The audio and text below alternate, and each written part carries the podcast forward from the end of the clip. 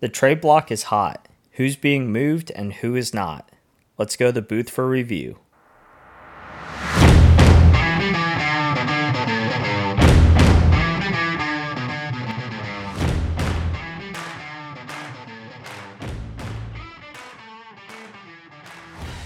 Welcome to the Challenge Flag podcast, where we put your fantasy season under review. Week seven is in the books, Blake, and this one had a lot going on with it. We had a lot of studs go down with injuries. We had a couple of interesting trades. Is there anything noteworthy that you wanted to bring up real quick? Yeah, RJ, one of the main things that I think we should take away from week seven is that no fantasy starter is safe from injury, no matter how much of a breakout they look to be or how good they look like they're going to be producing for you rest of season. It, there's no guarantee that the production on your roster will stay there. So, looking at guys like Breece Hall, for example, that was someone that people had pegged as a breakout candidate, and then when we finally saw him break out, all of a sudden that production's gone for for the rest of the season for Breece Hall on your roster because he goes down to a tragic injury. He's not the only one, of course. We've seen a couple of injuries throughout the season, but this really does feel like it's kind of the the worst week for it. Another thing to point out is with the NFL trade market being more active than usual this year, it seems to be affecting a lot of fantasy football players. You look at the situation in Carolina, San Francisco, Jacksonville, all of these backfields that we thought we knew all of the established roles of players like Travis Etienne or Jeff Wilson.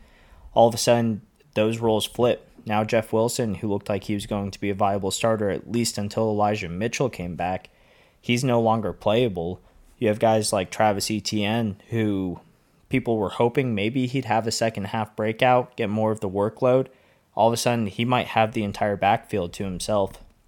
So it's just crazy to see how much the fantasy landscape can change in the course of a week. Yeah. Got to feel bad for guys like Breece Hall. It reminds me a lot of what happened to Javonte Williams this season, but it was like step forward for where it was with Javonte. We were waiting for the Javonte breakout, and we got the Breece Hall breakout. It was there, and then just as you know, as devastating, if not more, than Javonte. Torn ACL, done for the year. But we won't spend too much time looking at this situation right now. Instead, we're going to go ahead and roll into our studs and duds of the week. So I'll go ahead and kick us off. And I got to go with my stud of the week being Josh Jacobs. Jacobs rolled into a date with the Houston Texans on an absolute heater. He was coming off of a bye week and had just put up two straight 30 plus point performances. Well, why not make it three straight? Jacobs carried the ball 20 times on Sunday for 143 yards, which is a whopping 7.15 yards per carry, and he scored three touchdowns. When you factor in his receiving work, that stat line rewarded fantasy owners with a 36.5 points outing and the RB2 finish for the week. Jacobs is surely a must start fantasy asset moving forward. Now, with a guy like Josh Jacobs, we don't always expect that type of performance. He's been looking really good. But one guy who we do expect this type of performance from, who has looked pretty bad in recent weeks and is my dud of the week, is Lamar Jackson. So it was only a few weeks back when we were very nearly declaring Lamar Jackson as the fantasy MVP of the 2022 season. Through the first weeks of the year, Jackson had topped the 38 point threshold not just once, but twice. It has been tough sledding for Lamar since then as he's put up fairly pedestrian performances, only topping 15 points once in the last four weeks. The worst of those performances surely came this past Sunday when Lamar attempted only 16 passes, completing only 10 of them for 120 yards. Of course, his rushing usage produced an extra 5.9 points for fantasy managers, but this was surely a continuance of disappointing weeks for Jackson, don't panic too much on him, though. It's only a matter of time before Jackson's talent begins to shine through and begins winning you weeks once again. Like, who are your studs and duds for the week? Yeah, my stud of the week is a receiver who we thought may have just been dead as a top five fantasy receiver through the first five weeks of the season. But he's put up his second week of a 30 point performance, and that's Ja'Marr Chase for the Cincinnati Bengals. Ja'Marr Chase has scored two touchdowns in each of the last two weeks, so he continued his dominant week six, again in week seven, going eight receptions on 11 targets for 130 yards and two touchdowns. He's capitalizing on a string of very, very good matchups, and that will look to continue this week against Cleveland, who's currently only ranked as the 16th fantasy defense against receivers. Not to mention, Joe Burrow is finally catching fire. He's thrown for 300 plus yards and three touchdowns in each of the last two games.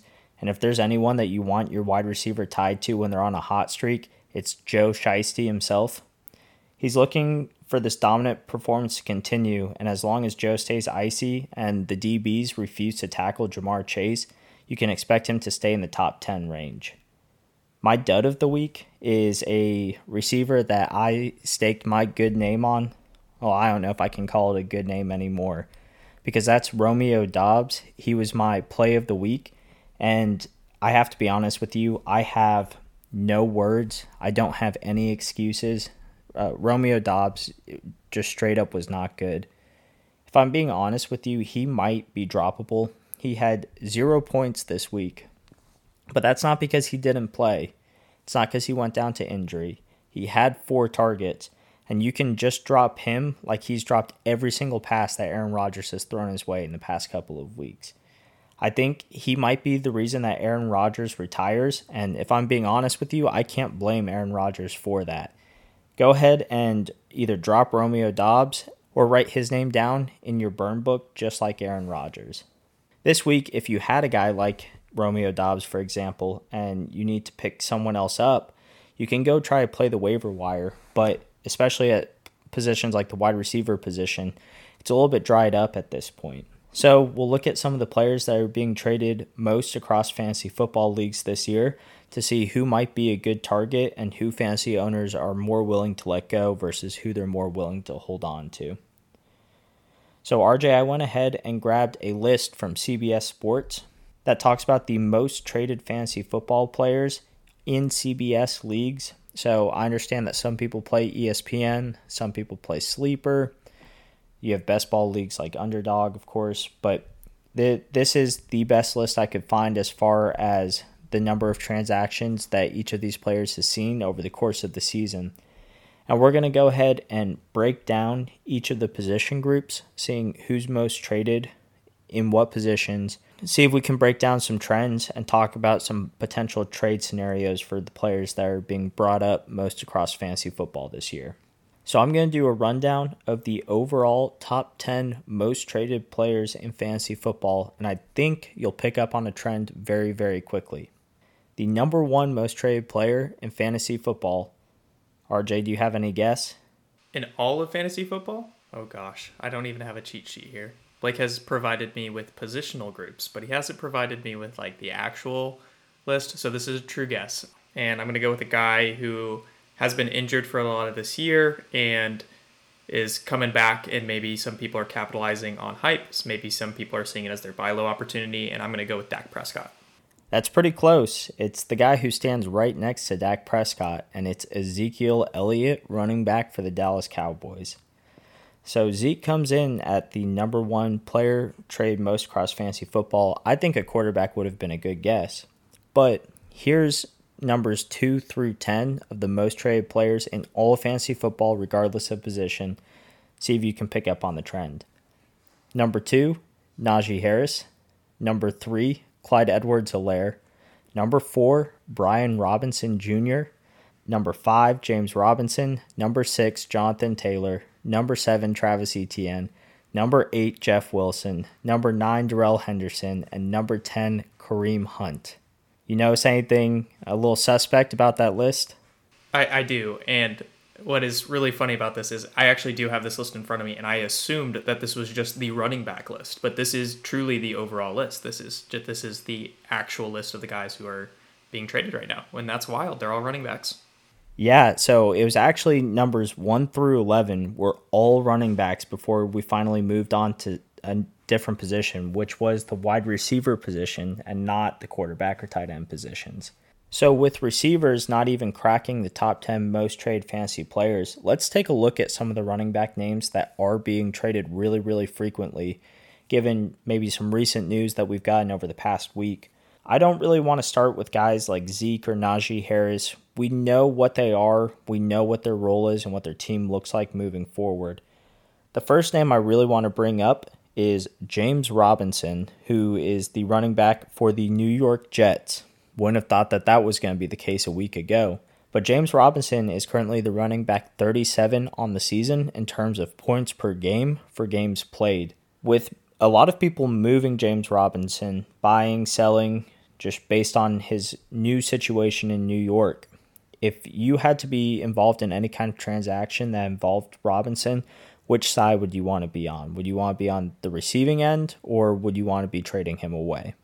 I would want to be on the receiving end right now for Robinson. I think that if you're an owner of Robinson, he is a firm hold right now. You are probably thinking about dropping him after the zero point output he had last week. But with him moving to the Jets, we don't really know what that situation is going to look like.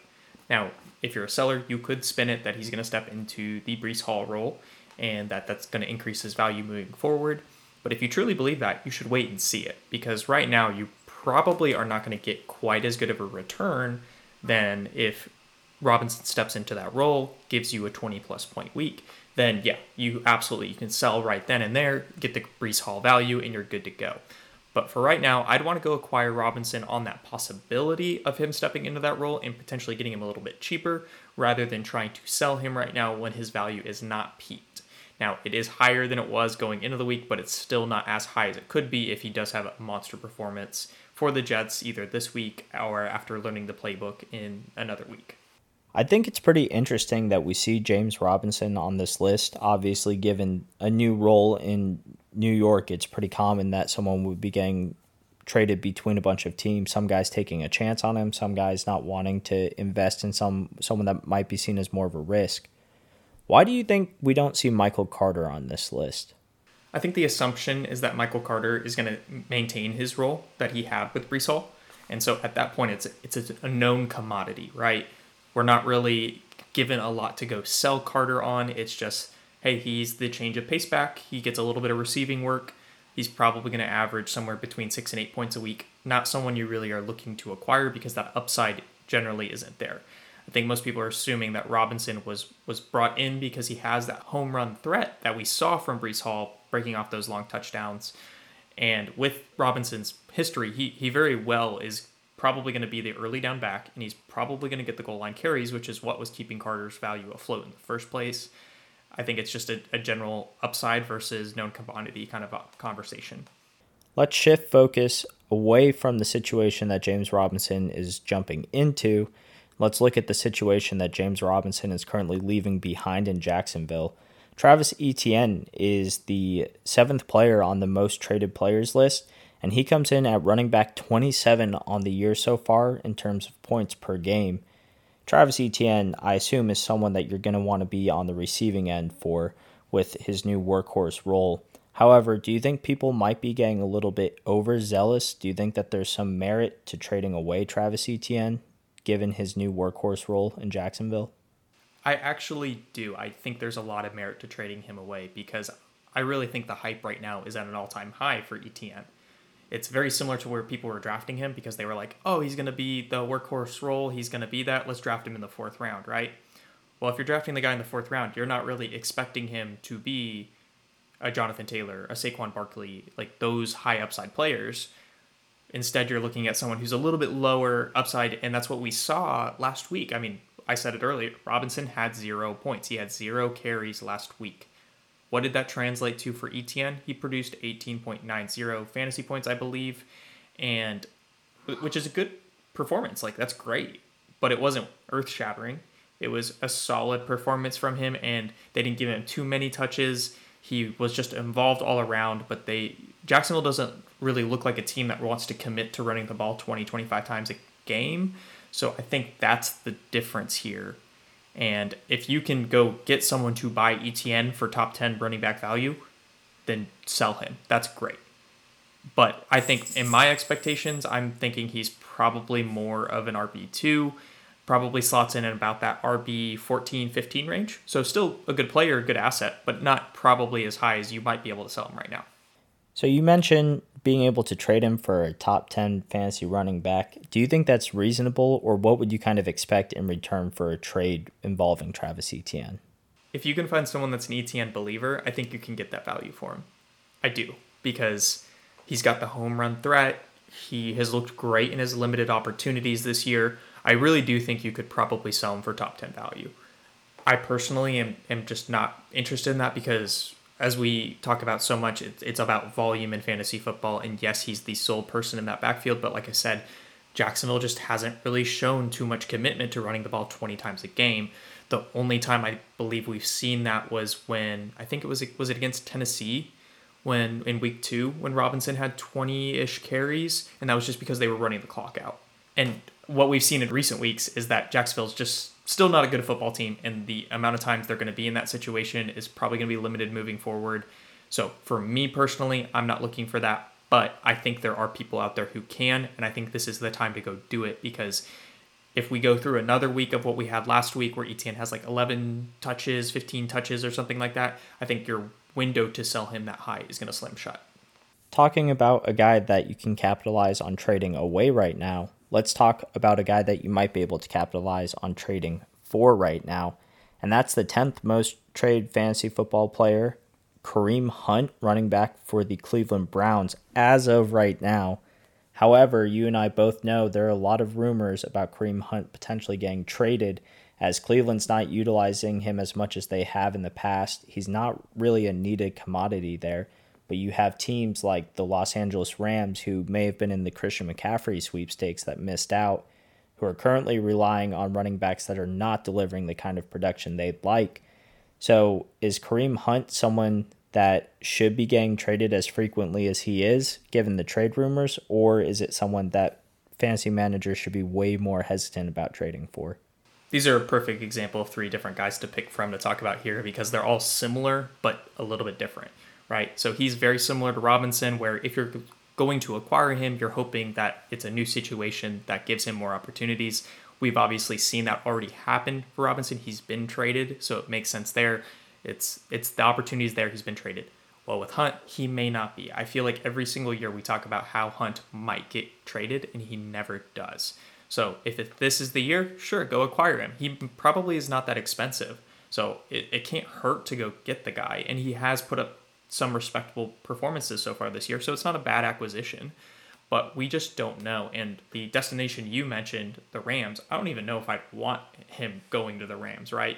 that offensive line has been so, so bad. And Matthew Stafford has not really shown a propensity to target the running back position. So it's not like the receiving work is going to be super strong there. I think at that point it's uh, probably a little bit more increased value. So yeah, maybe you do increase your your trade asset there, but overall, Kareem Hunt is not someone I really have an eye on right now. I think he's more of an end of the bench kind of player. He's a plug and play every once in a while. If you can get more value for him as a seller, then it's not a bad idea. But I probably err towards being more of where I was on Robinson, where I'm like, if I'm a Kareem Hunt owner, I'm going to hold him for right now. If the trade news breaks, that's probably your best opportunity to get maximum value for him. So if you are currently a Kareem Hunt manager and someone comes and offers you a trade, at what point are you saying that value is too good? I can't pass up on it. I think, given his current production, a pretty reasonable trade for people to approach you with might be someone like a Juju Smith Schuster or a George Pickens, kind of a, a middling wide receiver three that you can plug into your flex and play every week, which Kareem Hunt has not been that kind of guy. Are you looking to to trade away Kareem Hunt for that kind of value, or are you holding Kareem Hunt in hopes of a, an actual trade in the NFL? I think we've seen some good stuff from Juju in the past few weeks to the point where I think I would make that trade. Pickens, again, we've seen some good upside things there. I'm a little bit more shaky with the fact that Kenny Pickett is still young and he's who Pickens is depending on there. So maybe not that one. But if I'm in need of a receiver, I mean, that's what it comes down to. If you're sitting there going, my receiver corps is pretty bland, it lacks upside, I have Kareem Hunt, I have decent running back depth, then why not? Go see if Juju Smith Schuster's past couple weeks of being dominant is going to persist. Maybe that fixes that problem for you. Maybe Pickens continues this consistency with Pickens. So, absolutely, if, if that's an area of need for you, I think I would make that trade. But I think we can both agree no matter what, Kareem Hunt is not the kind of player that you can go and shop him out to other players right now. But there's a good chance that other fantasy managers will come and approach you about him. Right. Let's wait for maybe some trade news to break. If that breaks, then yeah, go go put your seller's hat on and see what you can get.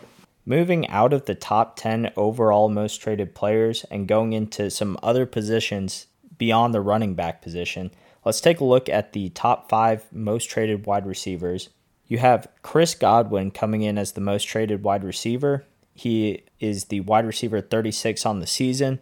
You have DeAndre Hopkins as the second most traded wide receiver. He's the wide receiver five on the season in terms of points per game. Now, keep in mind with both of those guys that there's been a bunch of injuries. So, very small sample size for these players. Keenan Allen comes in as the third most trade fantasy receiver, wide receiver 82 on the season. Same story, limited sample size due to injury. DJ Moore, the wide receiver 50, and Terry McLaurin is the fifth most trade fantasy receiver at wide receiver 33. So before we move beyond the running back position, I just want to take a look at some trends regarding the running backs that are being traded across fantasy football. All of the top 10 traded running backs right now are outside of the running back 1 or running back 2 range in terms of points per game this season, with one exception, and that's Clyde Edwards Helaire, who's currently the running back 20. So there's not a lot of high end fantasy running backs that are being traded. Obviously, we talked about some guys with clear upside, but really no one with proven upside is being traded. Obviously, that top 10 list still includes guys who are injured. Breece Hall was being traded a lot at the beginning of the season, so he's on that list. But something else noteworthy is that there's not a single top five running back in terms of points per game within the top 30 most traded running backs. Josh Jacobs, who is currently the running back two on the season in terms of points per game played, is the 31st most traded running back in all of fantasy football. So it looks like there aren't any really high end running back ones that are being traded away. Is this something you'd expect, or is this kind of concerning to see? It makes a lot of sense when you think about it because we talk about it all the time running back scarcity, right? It's hard to get consistent and good running backs, especially with the league turning more pass happy at each and every year. So, what happens here is that you have these guys who establish themselves as studs, and the people that own them don't want to give them up. That's why they aren't being traded. But why you see that top 11 list being only running backs, and generally it's running backs who have the potential for more upside, is because people are searching for those studs. And so that's what I see in those trends is that you're not trading the guys that are established because they're impossible to get a hold of. People want too much capital for them versus the guys that are all being traded because they have the potential to jump into that top 10. So if you have one of those top 10 running backs on your team, what kind of situation would you have to be in to be willing to trade away one of those top 10 guys and what would you have to get in return? Yeah, so absolutely. I am a great person to ask about this right now. I have literally been trying to trade Joe Mixon all day. Joe Mixon does technically, I believe, slot in as the RB11 right now in PPR. And I am in the position where I am currently one in six in our league, like you know this, and am dealing with the news that Mike Williams is going to be out for probably four weeks. And I need to obviously do some sort of shakeup to try to get back on track and potentially try to save my season. So, what have I been looking for? I've been trying to get a decent RB2 in return with a position of need, whether that be a new super flex, whether that be a wide receiver 2, whatever it might be. I think the the most attractive option I've had is if you can find one of those guys that maybe is going to be in that RB 12 to 14 range. So it's, you know, a, a middle RB2 versus a guy like Mixon who I perceive to have top five upside just because what we've seen from Mixon so far this year is super consistency, but not necessarily like an explosion of a game where he goes off like Jacobs has the last few weeks. So, in my mind, that's what I've been looking for. Whether that's a guy like Etienne, whether that's a guy like Aaron Jones, these are all names that I've been, you know, talking with people into trade talks about. So that's kind of what I'm looking. I'm kind of looking at like a minor downgrade at RB plus an upgrade at another position. And obviously, there's a lot of value in positions outside of the running back position as well. So it it's still kind of hard to trade for those wide receiver one and wide receiver twos. Let's go ahead and take a look at which wide receivers are being traded pretty frequently throughout fantasy football. We'll cover the top five based off the CBS list. The number one receiver on that list is Chris Godwin. Number two is DeAndre Hopkins. Number three is Keenan Allen. Number four, DJ Moore. And number five, Terry McLaurin. It's worth noting that the top three receivers on this list, Godwin, D Hop, and Allen, have all suffered from injuries, so there's a very small sample size for these players. Then you have guys like DJ Moore and Terry McLaurin. DJ Moore's situation has obviously changed very dramatically in the last couple of weeks. And Terry McLaurin has been riding the quarterback carousel, so I can understand why he might be getting traded pretty frequently. The name I really want to bring up first and foremost here is DeAndre Hopkins. Obviously, he had been suspended for the first few weeks of the season, and he comes back and puts up a very solid fantasy point performance. However, he accumulated a lot of those points towards the end of the game. He had a very lackluster first half. A lot of people are probably trading away DeAndre Hopkins on the high fantasy output that he produced within that first game. Some of them probably traded away DeAndre Hopkins while he was on suspension because they needed immediate production to get wins for their fantasy season. If you're currently rostering DeAndre Hopkins after the, his first week back, are you looking to move him off of that good performance against New Orleans, or are you looking to hold him in hopes that he returns that top 10 fantasy receiver that he was before? if you held DeAndre Hopkins through his suspension and then he comes back and he has this huge game that he did, this is probably the best time to sell him because you've waited. He hasn't really provided a lot of, of value to your team outside of this week. People are probably going crazy. Old D Hop is back. This man is ready to go. He hasn't played. He's fresh. He's healthy you can probably get some pretty good value back for DeAndre Hopkins. And if you drafted him, you probably didn't pay a super premium pick for him. I think he was probably going in like round seven or round eight, something like that. And you probably didn't sacrifice a lot of cost to go get him. So it's unless you've had you've just been decimated by injuries, maybe you had Metcalf go down and Mike Williams go down this week, whatever it may be. If you're in that situation, you need him, hold him. Yeah, I think he, he's going to provide pretty good value going forward, especially with Marquise Brown being out. But if you don't need him and you need a running back or you need a tight end or you need a quarterback, like this is probably one of the best times to go sell him and to really strengthen your team. I owned D Hop last year. He is an incredible receiver. He's really, really good. He is getting up there in age, though, and my main concern with him would be a potential hamstring injury that really knocks him out for the rest of the year, whatever it is. So, if I can go get a younger talent that is more dependable, yeah, let's do it. But if you need a receiver, I think he'll be fine. And if he can can keep the injury bug away, like he's going to produce for that Arizona Cardinals offense. We saw Mar- Marquise do it through the first few weeks of the season. If you're struggling at running back and you're looking to make a trade for that position, are you satisfied if you're able to turn DeAndre Hopkins into a middling running back too? Or are you going to want more in return given the fact that he had 10 receptions on 14 targets and Marquise Brown is not currently there in Arizona? It's a tough one because the, the notion of an RB2 kind of has a negative connotation in your mind. I really do think I see D Hop as having like wide receiver one upside if he can stay healthy. So with that in mind, I'm like, well, if I'm gonna do that, let's go get an RB two that's got really good upside, right? So maybe a guy like Aaron Jones, who you own, Blake. That would be a pretty good target for me because you know I'm thinking, okay, I need you know need running back. Aaron Jones has that home run value where he can win you a week, week in and week out, but maybe he doesn't have consistency. So maybe that puts him more in that RB two range because he's going to have some dud weeks. He's going to have some great weeks. So if I need a running back, that's the maybe the caliber of player I would target. Maybe even even Etienne because Etienne might be a, a, very similar story there. So I, I think that's the the value of guys I'd be looking for for a D Hop. A different receiver, currently number four on the most trade fantasy receivers list is DJ Moore. He has a very, very different situation to DeAndre Hopkins. He's currently played the full season and is the wide receiver 50 on the year in Carolina in terms of points per game. He's going through a quarterback change or two or three or four by the end of the season. Who knows what DJ Moore is going to look like? but he finally looked like the receiver that people have kind of been projecting him to be for the past few years.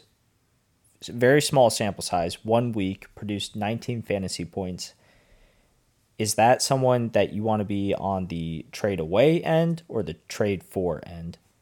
I imagine that DJ Moore's presence on this list is because people are trying to trade him away. If you drafted DJ Moore, he has been just an absolute disappointment so far this year, and you have been waiting for something to get value for him because you had to pay a pretty premium pick for him. So he has this great week. It was really like an aberration across the entire Carolina Panthers team. They went and knocked off the Bucks, who no one thought they could do. Both of their running backs, D'Onta Foreman and Chuba Hubbard, had great games. PJ Walker looked good. And PJ Walker even earned the ability to continue to start. But I, I don't know how long that's going to last. I don't know if they're going to turn the keys back over to Sam Darnold. I don't know if they're going to turn the keys back over to Baker Mayfield. It just screams headache to me. And yes, it was a good week with PJ Walker. Maybe that continues. I think PJ Walker's been good for DJ Moore in the past, but I don't know if I can rely on him to start week in and week out. So that makes me a little bit lower on DJ Moore. I think if I'm a DJ Moore owner, I'm sending him. I'm trying to get any value I can for him right now because I'd just rather not have the headache for the rest of the year. So, some trends in this most traded receiver list. There is not a wide receiver one or wide receiver two on the most traded fantasy receivers list until the number seven spot. That's, of course, outside of DeAndre Hopkins, who we're excluding due to a small sample size. And the receiver that comes in at the number seven spot is Michael Pittman, who is currently the wide receiver 13 on the year. The first wide receiver one to appear on the wide receiver trading list, again outside of DeAndre Hopkins, is Davante Adams at the wide receiver number 18 on that list. He is currently the wide receiver 7 on the year in terms of points per game played it seems that people are not as stingy with their top 10, top 20 range wide receivers as they are running backs, given the fact that they're appearing much higher on this list than the running back 30 spot for Josh Jacobs on the running back list. Would you be more willing to move your wide receiver one or wide receiver two compared to a running back one, running back two? I think so. I think this is, again, it comes back to positional value and positional scarcity the reason why you might be willing to move on from your wide receiver one or wide receiver two is you can probably find two or three guys who you could start and get pretty good value out of, right? If I've got a guy, a home run hitter, a guy that's going to get me 20 plus points a game from the running back position, a Saquon Barkley this year, okay? To trade him away and try to get two players back that can replicate some of that is going to be tough just because there are very few running backs who can produce consistently. But if I do have Cooper Kupp and I can liquidate Cooper Kupp into like two or three really decent wide receivers, then maybe that doesn't hurt me as badly because I'm getting a there's a lot of guys out there that I can go get. Now, those are obviously the two extremes. You've got the running back one and the wide receiver one. And Cooper Kupp is honestly crazy, so maybe he's a, a bad example. But my point being that there are just a lot more wide receivers who can produce solid numbers than there are with running backs. Would you say it's pretty fair to value the top five wide receivers pretty similarly to the top 10 running backs? And then you could extend that a little bit further where you value the top 10 wide receivers similar to the top 20 running backs? Or is it not really scaled the way that I'm implying here? I don't know if I would draw the line on it with with like top five, top ten. I think it's just the type of player that you see, and like when I look at the wide receivers, I, in my mind, it's really the top two guys. It's Cooper Kupp and it's Justin Jefferson, right? These are guys who are just freaks of nature, command ridiculous target shares, have the ability to. I mean, honestly, honestly, for this year, I'm gonna throw Ty, Tyreek Hill in there too. So I'll, I'll say those three guys those guys can literally put up 40 points in a given week, win you the week, and then go out next week and put up 20 and 20 and 20. And like that production is so hard to replicate that those three guys I would really put in that realm of probably your top five running backs. So it's not like a perfect like five to 10 or like 10 to 20, but there is patterns like that in there, I would say. Those are usually the two positions of most note when it comes to making trades in fantasy football the quarterback and tight end positions, especially if you're in a single quarterback league and you're not in a tight end premium league, they're usually kind of throw-ins for for completing trades for bigger names in the running back or wide receiver rooms.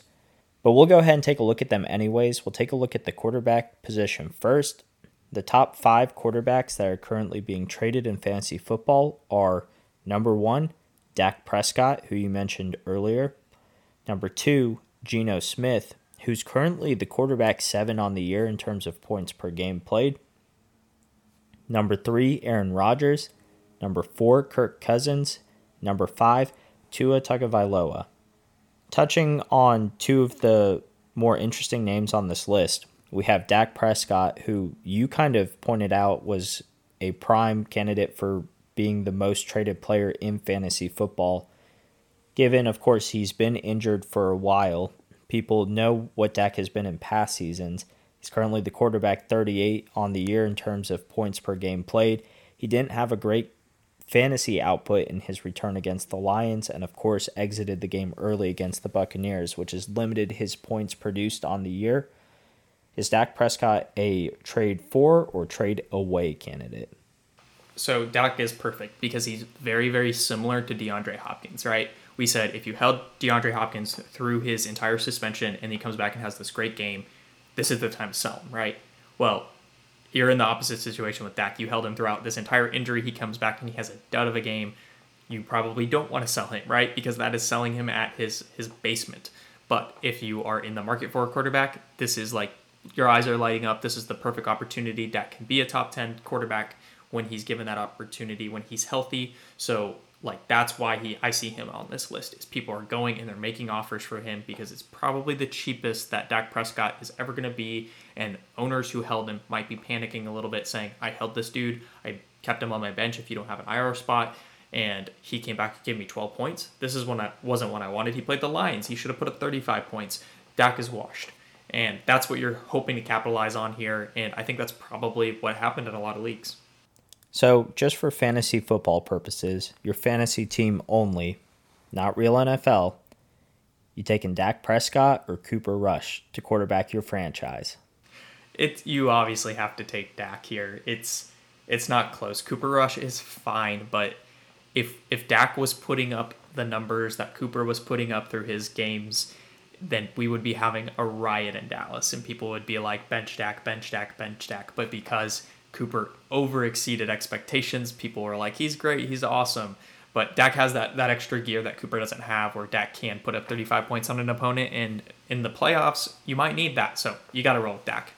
How many more games below 15 fantasy points can Dak put out before people start calling for Cooper Rush to quarterback the Cowboys again? Well, he gets he gets Chicago next week, which is a good good matchup. So you're hoping for a good output there, and then he has a bye week.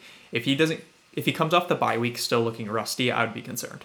The next quarterback is someone who is in literally the exact opposite position as Dak Prescott, and that's Geno Smith, a guy who came into the season as a potential backup to Drew Lock, and then steps into the starting quarterback role for the Seattle Seahawks, where he looked like a star for the first few weeks of the season, and people were really, really expecting him to burn out after about week three or week four but he's just continued. He's had one kind of lackluster week, but overall, he's the quarterback seven on the year, as I mentioned before, when it comes to points per game. He's on this list because I assume a lot of people are still expecting that crash to happen with Geno Smith. If you're currently rostering Geno, are you trying to sell him in anticipation of that crash? Or is Geno Smith's stock just going to go to the moon this year? Geno is a really interesting one, and I think you're exactly right. He is on this list because it's Geno Smith. People do not trust him. They don't think he can keep this up, and they're trying to sell him high all they can. And I've looked a lot at Geno because I'm in need of a good super flex coming up here, and I've investigated trading for him. And it's really interesting because he hasn't really put up a ton of like monster weeks where you'd be like, oh, that's why he's here. He's had like one or two outliers, and then it's usually like 12 points, 15 points, 16 points. He's been like really consistent. And I think it just goes to show what a weird year it's been for quarterbacks. We've had so many guys underperform Aaron Rodgers, Tom Brady, Russell Wilson, Matthew Stafford. It, and then I mean you have guys like Tua who have missed games. It, it's just been like a, he's been a breath of fresh air in the sense where it's like he's kind of going to get you 12 points no matter what. If he has a bad matchup, he'll get you 12. If he has a good matchup, he might get you 24. It's been great. He's kind of like the Joe Mixon of quarterbacks, it seems like. It's just there's not as much upside for quarterbacks who are not named Patrick Mahomes, Josh Allen, or or Jalen Hurts. Looking at a position that's probably not worth trading as much as the other ones, that is the tight end position. Of course, if you're not trading for Travis Kelce or Mark Andrews, you're probably not going out and actively seeking a trade for a tight end unless you're in a tight end premium league. I've never played in one of those, so I don't know how important it is to trade for a guy like like a TJ Hockenson or Tyler Higbee or someone in that range. But the top five most traded tight ends in fantasy football this year are number one, Kyle Pitts, number two, George Kittle, number three, Darren Waller, number four, David Njoku, number five, TJ Hockenson. There's only one name I want to bring up on this list to discuss, and that's Kyle Pitts. Really, to me, it's dumbfounding that he's even on this list, but even more surprising that he's number one do you think people are still buying into the Kyle Pitts hype and think that he can be a breakout player in the back half of this season? For sure they are. I mean, this guy was drafted ridiculously high. He's an absolute athlete. He's a really good player, and you just really have to hope that Arthur Smith can figure out how to use this man.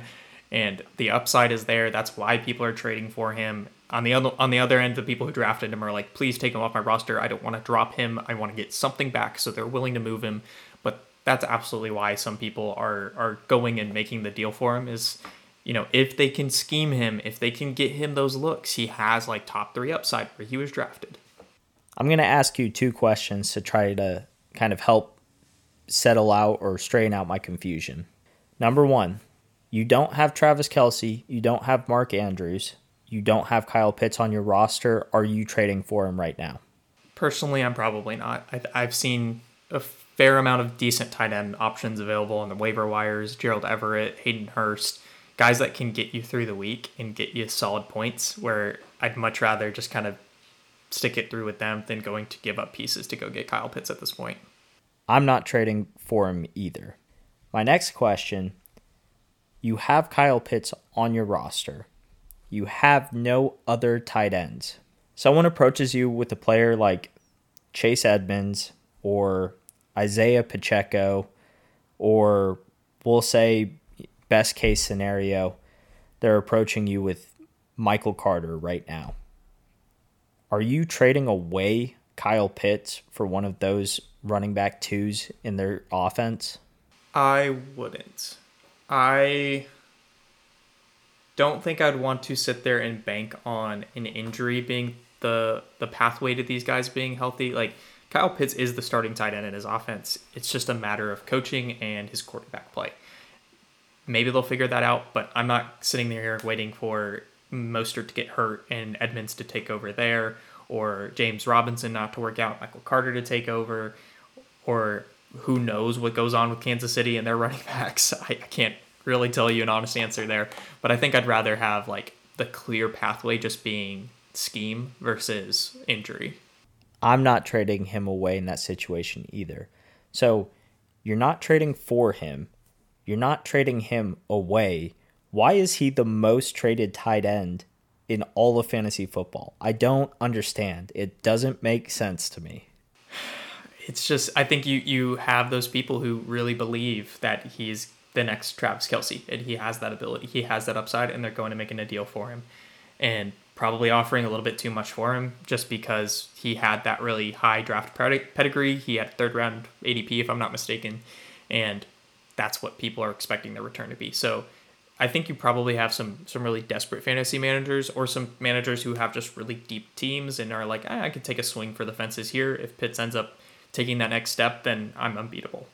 Yeah, I guess people have different ways of thinking, and I I can't get on that same thought train that they're having, but apparently many fantasy managers same share that sentiment that you just explained.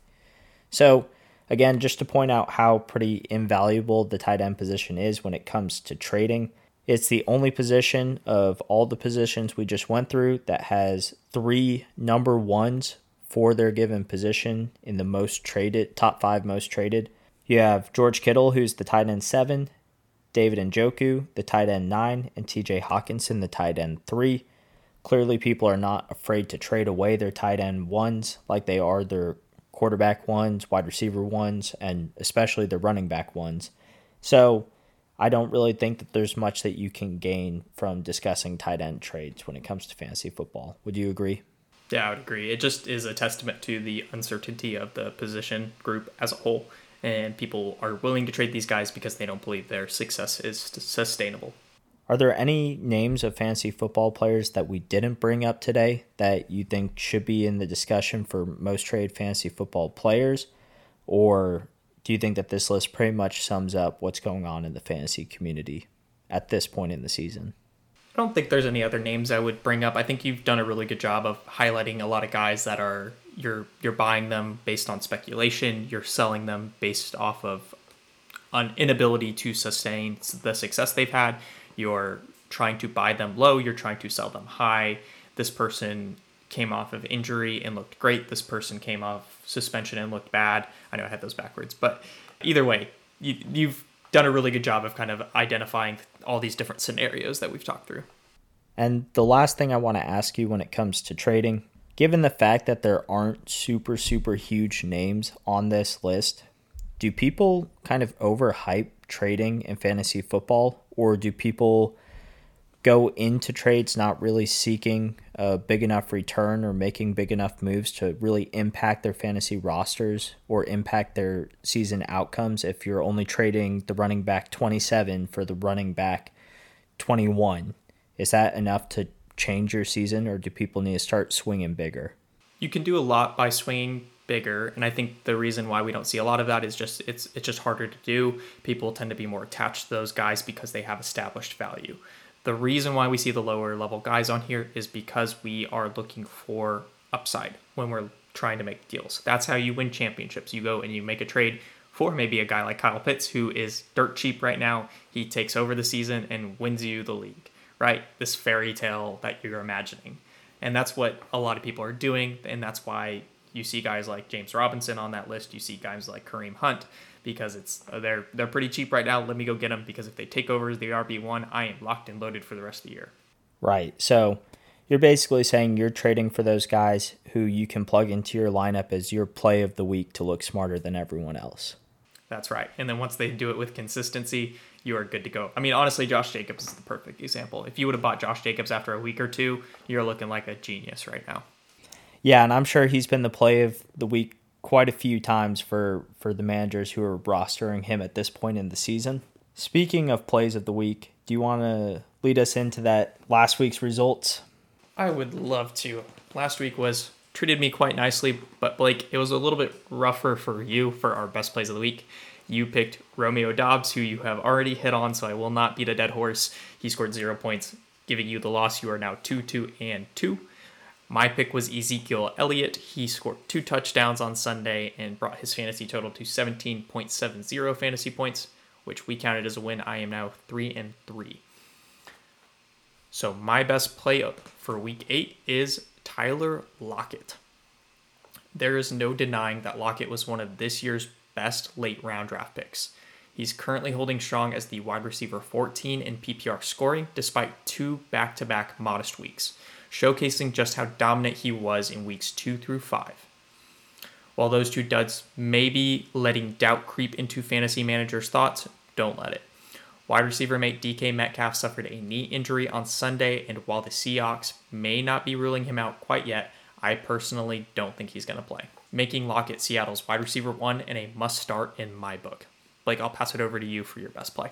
My best play of the week is in a pretty similar situation to Tyler Lockett, and that's Jerry Jeudy for the Denver Broncos, who's been the wide receiver two in Denver for much of the season while Russell Wilson has been playing. And seeing that Jerry Jeudy was no longer handicapped by the incredibly poor quarterback performance of a bottom tier quarterback like Russell Wilson this last week, he finally looked like a, a safe and strong fantasy performer. And Brett Rypien looked like an all pro compared to the currently injured Mr. Unlimited. And Jerry Jeudy has been the direct beneficiary of that quarterback play. He led the team in targets during Rypien's first game with 11 targets, catching eight of them, and he was able to put up a 16.6 fantasy point performance without even getting into the end zone. He's currently the comfort blanket for quarterback Brett Rypien, and that's not a bad role to fill as long as Jerry Jeudy continues to run the check down type of routes that puts him directly in front of Brett Rypien's line of sight. This is also given the fact that Brett Rypien is playing this week. Of course, Russell Wilson worked out for four hours on the flight over to London. So there's no guarantee that Rypien is playing when you have an absolute terminator on your team like Russell Wilson. This play of the week is, of course, given that Russell Wilson is not good to go. I would assume that Denver would probably rest Russell Wilson, but I know Wilson is not known as a quarterback who likes to sit out and give backups a chance to show him up, which I think we can all agree, even though the Broncos didn't score a touchdown, Rypien definitely didn't look disappointing compared to Russell Wilson this season. If Russell Wilson does play, hopefully he takes note of how Rypien was able to finally utilize Jerry Jeudy and they focus on getting Jeudy into space or even better, he starts running crossing routes across the goal line, and Russell Wilson finally stops just hyper targeting Courtland Sutton. Either way, I think Jerry Jeudy's a prime candidate for the best play of the week. We'll just have to see if his trip across the pond brings back a performance that's worth putting in your lineup. Let's jump into our fades of the week. Last week still didn't treat me well in this segment as well. I picked Breece Hall, and despite his season ending injury, he was still able to hand me a loss in my fades of the week. He put up 13.2 fantasy points. I'm currently 2 1 and 0. That is my first loss in fades of the week. And RJ Beecher, who picked DK Metcalf in a matchup against Denver to be his fade of the week, did not play Denver, but still disappointed with a 2.2 fantasy point performance giving RJ a 2 1 and 0 record on the season. RJ, do you feel like a fraud for getting that one correct? You know, the logic was sound. We'll, we'll take the wins where we can get them. Mm-hmm. And uh, who's DK Metcalf playing this week? Uh, DK Metcalf's playing no one this week because he's hurt. That's the answer. There you go. There you go. With that, I am officially slotting in DK Metcalf as my bust of the week. Just kidding. My fate of the week is going to be a player who is playing, and that's D'Andre Swift. And I can confidently tell you that he is playing against a Miami defense who's currently the 24th easiest matchup for running backs in fantasy football, really meaning that they're the ninth toughest matchup for running backs in fantasy football. The much awaited return of D'Andre Swift looks like it's finally here, and I don't really anticipate any kind of record setting performance. The Lions' offense has looked just absolutely horrible the past few weeks, and there doesn't seem to be any answers coming from Dan Campbell and company. Of course, with D'Andre Swift returning and Jamaal Williams being able to shoulder a larger workload than I think people really expected him to shoulder this season, they should ease D'Andre Swift back into his running back one role. He will probably be pretty involved in the passing game given the poor health of Amon-Ra St. Brown. Even if St. Brown is good to go, I think D'Andre Swift will get a good number of targets. However, Jared Goff has not looked like a quarterback that could hit a running back or a broadside of the barn or the stands if he threw it directly sideways. I think Jared Goff is really struggling, and D'Andre Swift is not going to be the answer that helps him. So there will be no one mutually benefiting from anyone else on this Lions offense this week. RJ, who's your fate of the week? I am going to go with a guy coming off a bye, Mr. Darrell Henderson Jr. There is no denying that the Rams' backfield has been an absolute mess so far this year, but Cam Akers' recent time away from the team has pushed Henderson into RB2 or flex territory while he owns the backfield. His last outing before the bye week was solid. He commanded 14 touches, scored a touchdown, and finished with 13.2 points. But clearly, the Rams are not satisfied with Henderson, Rumors have emerged that they made a strong play for Christian McCaffrey and are just biding their time until they bring Kyren Williams into the fold. The uncertainty, combined with the date against the 49ers' incredibly strong rushing defense, has me leaving Henderson on my bench until he proves to be more trustworthy. And that is going to do it for this week's episode. We'd like to thank you all for tuning in and listening. And as always, good luck with your matchups this week.